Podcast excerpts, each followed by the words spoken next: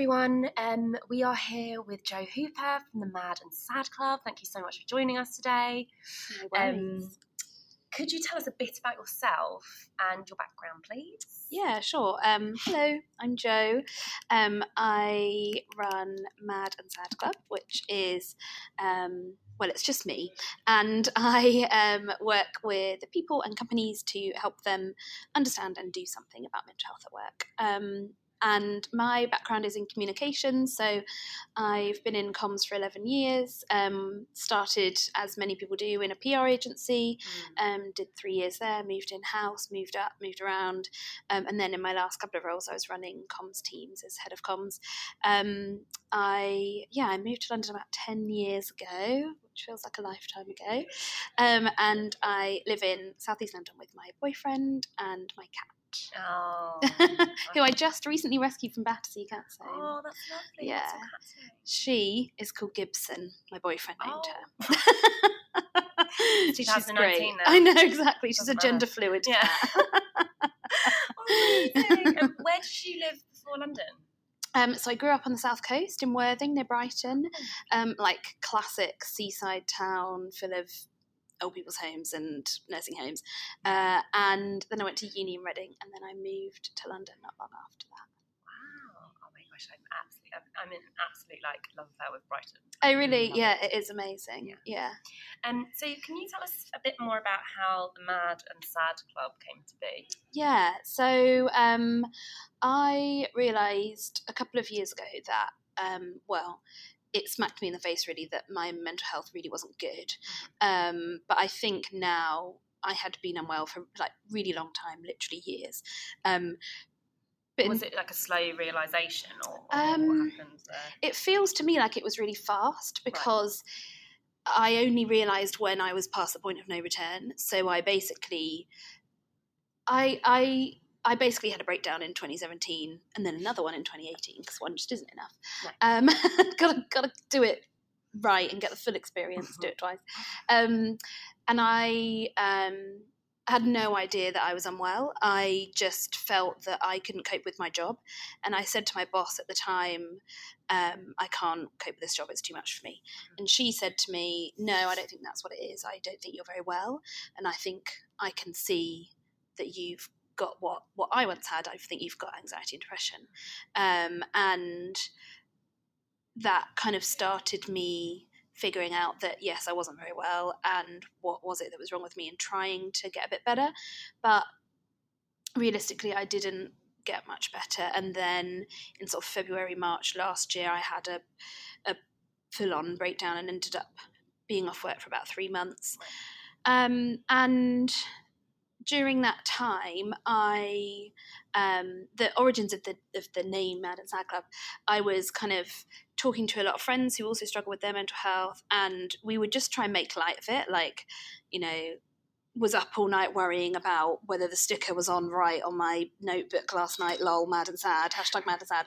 And so the the idea came out of the fact that you know me and lots of people I know were going through um, through stuff, and you don't have to be kind of negative or down about it. Obviously, you do feel pretty down, but you can make light of it. Um, and then towards the end of last year, I kind of had this idea that you know there were things that companies could do that were really simple that would help people who were kind of either struggling and managing their mental health actively at the time or were kind of going down the sort of slope of starting to struggle with their mental health. Um, really simple things that don't cost any money, like um, having a really clear kind of one page of guidance when you go off on sick leave when you're um, struggling with your mental health of how people are going to get in touch with you and what the expectation is on you. Because when I was off sick, every time I heard from my employer, even though they were just trying to be nice and keep in touch with me and see how I was, I immediately thought this is just a preamble to them sacking me or telling me they can't pay me anymore or everything is so anxiety inducing when you're already in such a vulnerable state. And simple things like that that that I'd noticed my company were really supportive, but there were all sorts of simple things that would not cost anything to do that would really improve things for people who are struggling. And that was my kind of idea, really. I would use my own lived experience of my mental health and my sort of skills as a comms professional to help companies do simple meaningful things for people at work who struggle. Um, and then, yeah, at the start of this year, um, there were some changes going on in my organisation. I got the opportunity to take redundancy, so I've been doing Mad and Sad Club since February, March this year. And um, as you said, you focus on um, companies and, uh, and, and businesses. Um, is that because of your particular experience about how you felt when you were in the workplace and your mental health wasn't wasn't quite um, you know as, as good as you hoped? Yeah, I mean that's a massive understatement. I was proper mad, and that's don't hold back. Um, yeah, I think you know mental health is such a big issue, um, and there's a lot out there at the moment about talking about your mental health, which I think is great and it's a thing, but talking about it isn't really enough. We need to do stuff about mm-hmm. it. And mm-hmm. my experience was that, so for me, work is a huge trigger for my mental health mm-hmm. um, because my kind of core belief, my learned belief is that I'm a failure and therefore work is a way of counteracting that belief. So many people do have that yeah. inner built kind of feeling and it's it's bizarre that mm. we grow up feeling like that. I know, but, it is. But true. But you know, it's something that I had never realised until I saw my third therapist. Um, mm la- this time last year, and I was in a really bad way when I went to see her for the first time, and she kind of got me to start unpicking what my core beliefs were and where they've come from. Um, and yeah, my my innate reaction to anything is, well, that didn't go right because you're a failure hmm. that person doesn't want to um, have a meeting with you because you're a failure. It's like a muscle memory in my brain. Um, and so for me, work is a huge trigger because it's my like source of validation mm-hmm. and confidence um, and self-worth mm-hmm. N- now i have a slightly better balance but there are different struggles when you work for yourself um, so and also yeah my experience in the workplace once i realized that i was actively managing the sort of conundrum of anxiety and depression um, and the realization that I thought I could see what companies could do to make it easier for people. It seemed like a natural place for me to mm-hmm. to do something about mental health and actually have some kind of impact because I think lots of companies know that they need to do something about mental health at work, but they don't know what. And it's complicated and it's confusing and it's sensitive and people don't know what the words are to use. And my kind of approach is to try and help people understand it a bit better so that they can then understand what they can do mm-hmm. about it and it is like you say, it's that it's that level of fear. Um, people don't want to say things because they don't want to say the wrong thing. Yeah. They are scared of offending. When actually, I don't know from your perspective, would you rather someone just addressed it rather than shuffled around the issue? Yeah, I think I come up against this so often that people are fearful of saying the wrong in inverted commas thing or something that would hurt someone or make it worse. And I often say to people, like, the, the person that you're worried about you won't be able to say anything to them that is anywhere near as bad as what they're thinking in their own head. Um, and I, pers- I'm, I'm a very straightforward person, and I would rather someone, you know, let's call the thing what it is, be sort of open with me. Mm-hmm. Um, but everyone's different, and people do go through, you know, periods of being very, very vulnerable. And I'm having a good day today. I've been having a good, goodish week. Had a mm. few dips this week. Um, and I'm fine to talk about it today. Um, but yeah, I think fear is a massive issue, and that does stop people from having conversations with people mm. in their mm. teams that could be really impactful. And don't you think, arguably, as well, I've always thought this that by sort of um, circling around the issue, you're adding to the stigma because you're not actually addressing it. Therefore, not treating the individual like an adult mm. and kind of ostracizing slightly, and I just think that is part of the problem. Yeah, I think that's a really good point. That by you, not necessarily you, but you as in person who is scared to say the wrong thing, yeah. holding back or kind of tiptoeing around the edges, you are perpetuating the stigma because it's it's perpetuating the idea that it's a taboo subject. Absolutely. Um, so, in terms of when you work with people in uh, workplaces, um, there's this kind of idea now that you can you can bring yourself to work, but then obviously there's the boundaries of being in a professional environment. Do you think that people struggle with the personal and the professional element that is all encompassing at work? Mm. You can kind of be a bit of both, but if you step only to a certain extent, yeah, if you step yeah. too far one way, then then it's and it's sort of deemed mm. unacceptable.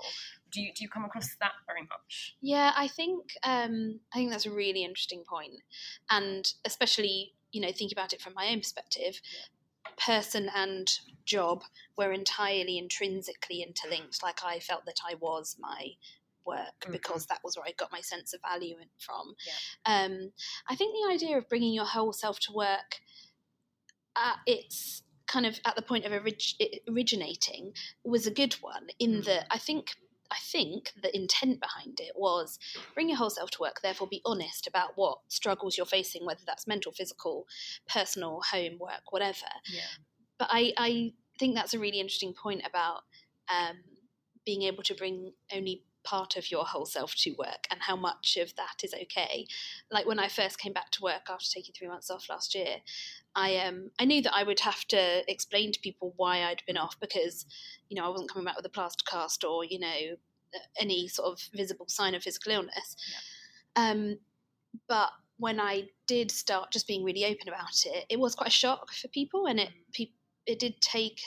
So I ran a team of twelve, and it took my team a little while to get used to it. But then we started to build a totally different sort of culture within the team, and uh, that's something I'm really proud of. And, And I think marked that change, yeah. Yeah, that is- that's fantastic. and it had a big impact Yeah. on the whole team and you know it wasn't just me the whole team would be more honest with one another about what they were struggling about and how they could help each other um, but yeah there was a kind of a bit of a oh blimey um, reaction at the beginning because people don't know how to react and i did kind of feel like oh have i gone too far here um, so yeah i definitely think that work self Yeah. personal work boundary is a difficult one to tread especially as well and you know it's a well trodden path but with us bringing so much of ourselves online and on social media Mhm. and how your kind of online profile um, you know loads of all employers probably look at your online profile before they hire you um, yeah that line is definitely more blurred than ever before i think definitely. And I think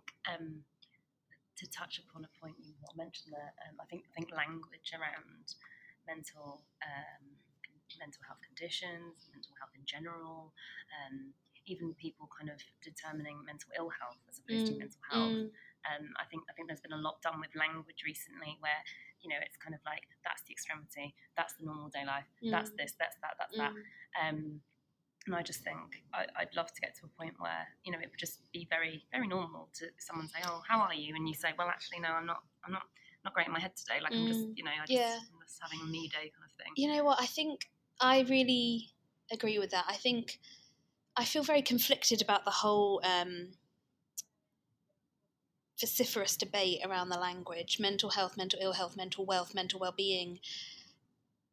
I think we just need to call it what it is. Mhm, if i'm not very well i'm not very well. Mhm. and if that affects my brain or my body or whatever then yeah for me i think the the language debate almost makes it more difficult for people to talk about it and makes perpetuates the idea that you may say something wrong. Yeah, and I think by kind of simplifying it and being more human about it and not kind of worrying so much about the language. Like, I would not be offended if someone said, I wouldn't be offended if anyone said any of those words about me mental health, mental ill health, mental illness, mental condition, Yeah. whatever. Um, that doesn't bother me at all. Um, I think we just need to be more simple and human about it and stop tripping ourselves up because otherwise we're never going to be Yeah. confident and comfortable talking about this stuff. and we'll we'll just scare ourselves. Yeah, exactly. We'll talk But about I don't, even I don't know what the right word is. I'm not sure what the PC version is. And it's My like- company is called Mad and Sad. Literally, I just love- call it what it is. um, and you know, you, you've touched upon it a little bit, but um, could could you tell tell me a little bit about your past Mm. experiences and why this means just so much to you?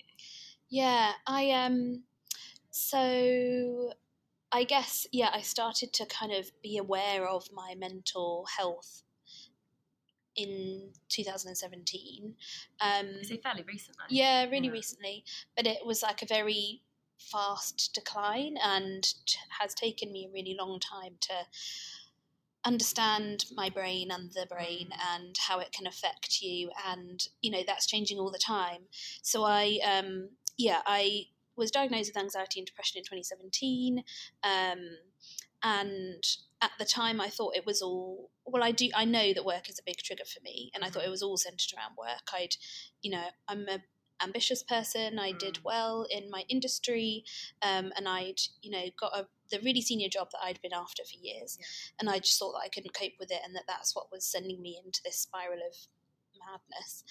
Um, and then, as I say, that I didn't really tackle it properly. Well, I did what I thought I should do. Um, I got therapy. I went to see a couple of different therapists. I took a little bit of time off work, a few weeks. I started to do a phased return where I just took on parts of my role um, in a kind of staggered way. Um, and then I was supposed to be starting my kind of role fully again in January last year, and by March I was out of the business um, and had got myself even iller than I was the previous year, um, to the point where I would feel like I was going to vomit every morning when I brushed my teeth because the physical and mental symptoms of anxiety for me are so linked and strong. I um, would be panicking on the tube. I'm not. I don't have. Um, kind of like situ- situational anxiety like i don't get agoraphobia or claustrophobia or anything like that Yeah. but it was just the idea that i was going into work um, i would wake up five or six times in the night thinking that i was late look at the clock not be able to compute what the clock was telling me and be panicking that i was late for work i would be working at home every evening i would try and cancel my meetings because i couldn't face speaking to anyone i couldn't open my emails um, it just got to the point where I physically couldn't function anymore. Um, and I was on such a kind of high of anxiety that I needed time to kind of, well, to let all those hormones drain out of me and to then start to learn how to manage it and, on an ongoing basis. Um, so, yeah, I spent a lot of kind of quiet time and reflective time in those three months. And then I kind of went back to work and tried to figure out how I could manage my work and still try and kind of thrive and do well at work while managing my mental health. Um, and I just couldn't make it work. I tried to make tweaks. I would work from home one day a week. I would start work at nine thirty. I would be more honest, so I would say if I didn't think I could go to an event or a meeting, um, I would try and manage my diary in a way that would help me manage my mental health. So not having such full days, um, but it just didn't really work. It worked to an extent, Yeah. um, but it didn't really work. And so um, now I work for myself. I'm coming to realize how how I need how much flexibility I need to Mm. try and manage my mental health properly. So I'm not good in the morning, so I don't book any meetings before 11 a.m. Um, I like to spend. I need a lot of quiet time, so I Mm. work um, from home three days a week, and I come into town two, maybe three if I really have to. Um, I know that I can only book in a couple of things in the day, otherwise I get anxious about it, and then I um, can't perform very well on the day.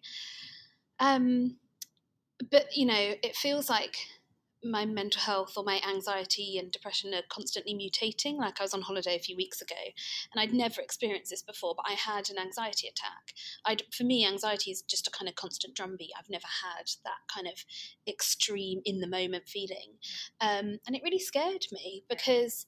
Um, I was I was on holiday. It had been really hot that day. I'd also fallen over and hit my head that day, bizarrely. So I had this kind of again, I've never had health anxiety, but I feel like it it was kind of uh, brought on by the fear that I might have concussion, the fear that I might have sunstroke. I was really hot and my heart was going like the clappers, and I couldn't cool down. And I just eaten something and I felt sick, and I I just couldn't cool down or stop my heart from racing. Yeah. Yeah. And I ended up in a hospital in Crete and um, having like heart scan things. And the doctor in the end said to me, um, in a in a very kind way, the only thing that's wrong with you is in your head, and made me realise, bloody hell, I've just goes yeah. to show how powerful and all encompassing that is because actually the fact that you had so many things go go wrong that actually it was driven by, yeah by your mind. yeah Um, wow, thank you, thank you so much for sharing that because like very personal. So thank you. And um, in terms of so obviously now you're working with companies, you feel very passionately about that. What do you think is fundamental that businesses need to be doing to support mental health at work? I think I think businesses need to care and genuinely care and not Mhm. just pay lip service or box tick. Yeah, I think um, they need to try and understand what how people can be affected by their mental health at work, how that can manifest. Um, one of the things that I think is absolutely critical and happens all the time. It happened to me, and so many people that I speak to who struggle with their mental health, um, it has happened to, is a mental health condition and a performance issue need to be decoupled. So, mm. if you have a mental health issue, it's likely to affect your performance at work. Mm. That isn't a performance management issue. That's a health issue with which affects your performance. Yeah. Like if I had broken my arm, mm. I would be less productive at work because I only had one hand. If I'm trying to actively manage anxiety and depression, my my capacity is going to be lower. That doesn't mean that you need to treat it as a performance issue. Mm. Um, so I know people who've been taken through disciplinary procedures um, and been performance managed in in quotation marks yeah. um, when what they were grappling with was their mental health and that makes the mental health issue a million times worse because you, you already think you're going to get fired because you're mad and then and then your boss is you know taking through all these procedures and all this paperwork and that makes it even worse no i think it's such a good point like mm. i think there is a fundamental problem with businesses that they do not address them as two separate issues mm. it's like oh wow this is affecting that and mm. yeah absolutely but I think I think I always do that. I bring it back to the physicality. Like if someone to get over like a flu or a broken mm. leg or whatever like immediately. So why would you do the same with mental health? And um, yeah, absolutely, it's debilitating. Mm. You can't work properly. You're not you're not your whole self. Yeah. Absolutely. On the um, physical link, I find the physical mental link fascinating. Like, so for me, I have, I get lots of physical symptoms of anxiety, and they're often like a marker for me that something's going on in my head. But the sort of parallel I try and draw is like, um, it's like diabetes. Mm. It's a, it's an ongoing chronic condition that you learn how to manage, and sometimes it's manageable and it's fine, and you can be on an even keel for ages. But sometimes it, you might have a flare up, and it might cause you a problem for period of time. Yeah, you learn, you you build coping mechanisms, yeah. you build habits. Yeah, absolutely. Um, and um, and lastly, oh, um, what would what would you like your legacy to, to be, Joe? Oh, I just did a grimace. That's a really hard question. um, I think Oh god, that is such a hard question, and it literally it, it kind of cuts to the heart of uh, my anxieties of trying oh, to. I'm sorry. No, no, it's fine. Go after I, I need I need to be better at recognizing things that I may be okay at. Um, I, okay. thanks. I think just um, being a honest, simple kind of person who has helped people understand mental health a little bit better mm-hmm. and maybe helped um, some companies to have a positive impact on their staff who might be struggling mm-hmm. in a really simple way. Thank you. That's probably one of the most humble answers I've ever got to that question. I, I, I, I am always kind of at pains to be like, look, I'm not a clinician. I'm not, no. you know, a, a psychologist. But mm-hmm. I think, and I'm very honest about that, that, you know, my approach is all about lived experience of me and and you know all the people in the Mad and Sad Club community. Um, we're on Instagram. Come join us. Um, and so, but I think that means it, it I can give you know insight from the inside mm-hmm. of of what you know a piece of communication feels like to someone who's struggling or a or a meeting set up or a, a how your first day back at work might feel and how you can improve that for someone um, so yeah and sometimes you know that is more trusted than an mm. actual kind of practitioner because mm. like you say you've lived it you you have experience of certain issues you know what to do you know what your triggers are you can advise other people um, and it's it's not it's not you know obviously psychologists are amazing you, you met one earlier Sarah oh great I'll have a chat with her later yeah she's, she's my yeah she's wonderful she's a psychologist um, and uh, where was I going with this yes um, you know obviously you need the professionals to kind of guide yeah. you or whatever but but the point I'm, I'm just agreeing with you it, that you know it's always much more. It's easier and relate. Um, mm. It's easier to relate to someone who's been through it. So. Well, thank you so much for your time today. It's thanks been so lovely. Me. I feel I feel like very calm speaking. Oh, good. Oh wow, thanks. I think I I speak really fast, and so I probably have a really non-calming no. impact on people. Very calming, lovely voice. Oh, thank, thank you, so, you so much. And um, yeah, I'll uh, well, thank you, Joe, for joining us today, and um, see you soon.